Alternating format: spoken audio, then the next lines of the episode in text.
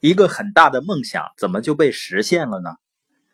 一个很困难的事情怎么变得容易了呢？一个棘手的问题怎么被解决的呢？多数人呢都是一直在想一个梦想，在想一个困难，在想一个问题。相信在马云起步的时候，也有很多人像马云一样，有着对互联网的远景，但他们可能一直在想。人是很有意思的动物啊，就是如果在想一件事儿的时候啊，就会觉得难，尤其自己不熟悉的领域，而且呢，会觉得自己不会做。如果说小孩子在学走路之前已经能像我们成年人这样思考了，那多数孩子就学不会走路了。为什么？因为他会先想啊，这个走路容不容易呢？会不会摔跟头呢？摔伤了怎么办呢？还好呢，孩子那个时候没有像我们成年人一样这样想事情，不会想它难不难，而是直接去做。你会发现呢，都能学会走路，而且他在走的过程中呢，一开始也是很笨拙，跌跌撞撞的，也会摔跤，但是他会接受自己开始的笨拙。我们周围的人呢，也不会笑话他，认为这是正常的。那实际上，我们开始任何一个新的事情，都像小孩子开始走路一样，一开始是有些笨拙，甚至呢让别人看的有些可笑。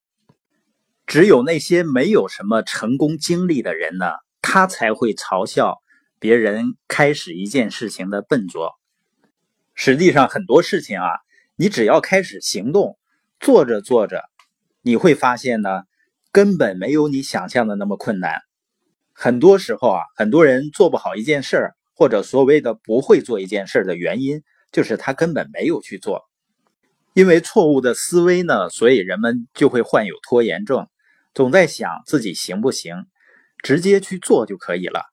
因为一件事情呢，一旦你开始做，你会发现呢，和你想象的完全不同。当然呢，也有一些地方你认为是很轻松就能搞定的地方呢。也可能会遇到一些意想不到的问题，而你认为的呢非常难的事情，也有可能呢进展的很顺利。所以，当你遇到一件事情，你觉得应该去做，它有价值的时候，最好的方式、最有效率的方式，就是先开始着手去做。否则的话呢，很多人都是为那些根本不存在的困难在焦虑。而且在行动中会遇到问题，当你解决了问题，你对这个事情的认知就会有完全不同的感受了。所以，我们说没有行动的认知是假认知嘛？还有呢，我们在谈到新年计划的时候，我相信很多的朋友也跟着定了自己的新年目标和计划。在我们谈到你要把第二天要做的六件事情列出优先顺序的时候。也有很多人开始列了，但是我相信呢，也有一些人过了一段时间呢，就开始偏离了自己的计划和目标。那怎么办呢？多数人呢做法就很简单了，那等到明年，等二零一八年，然后呢再制定一个只能坚持一个月的计划。而作为一个成熟的人呢，会怎么想呢？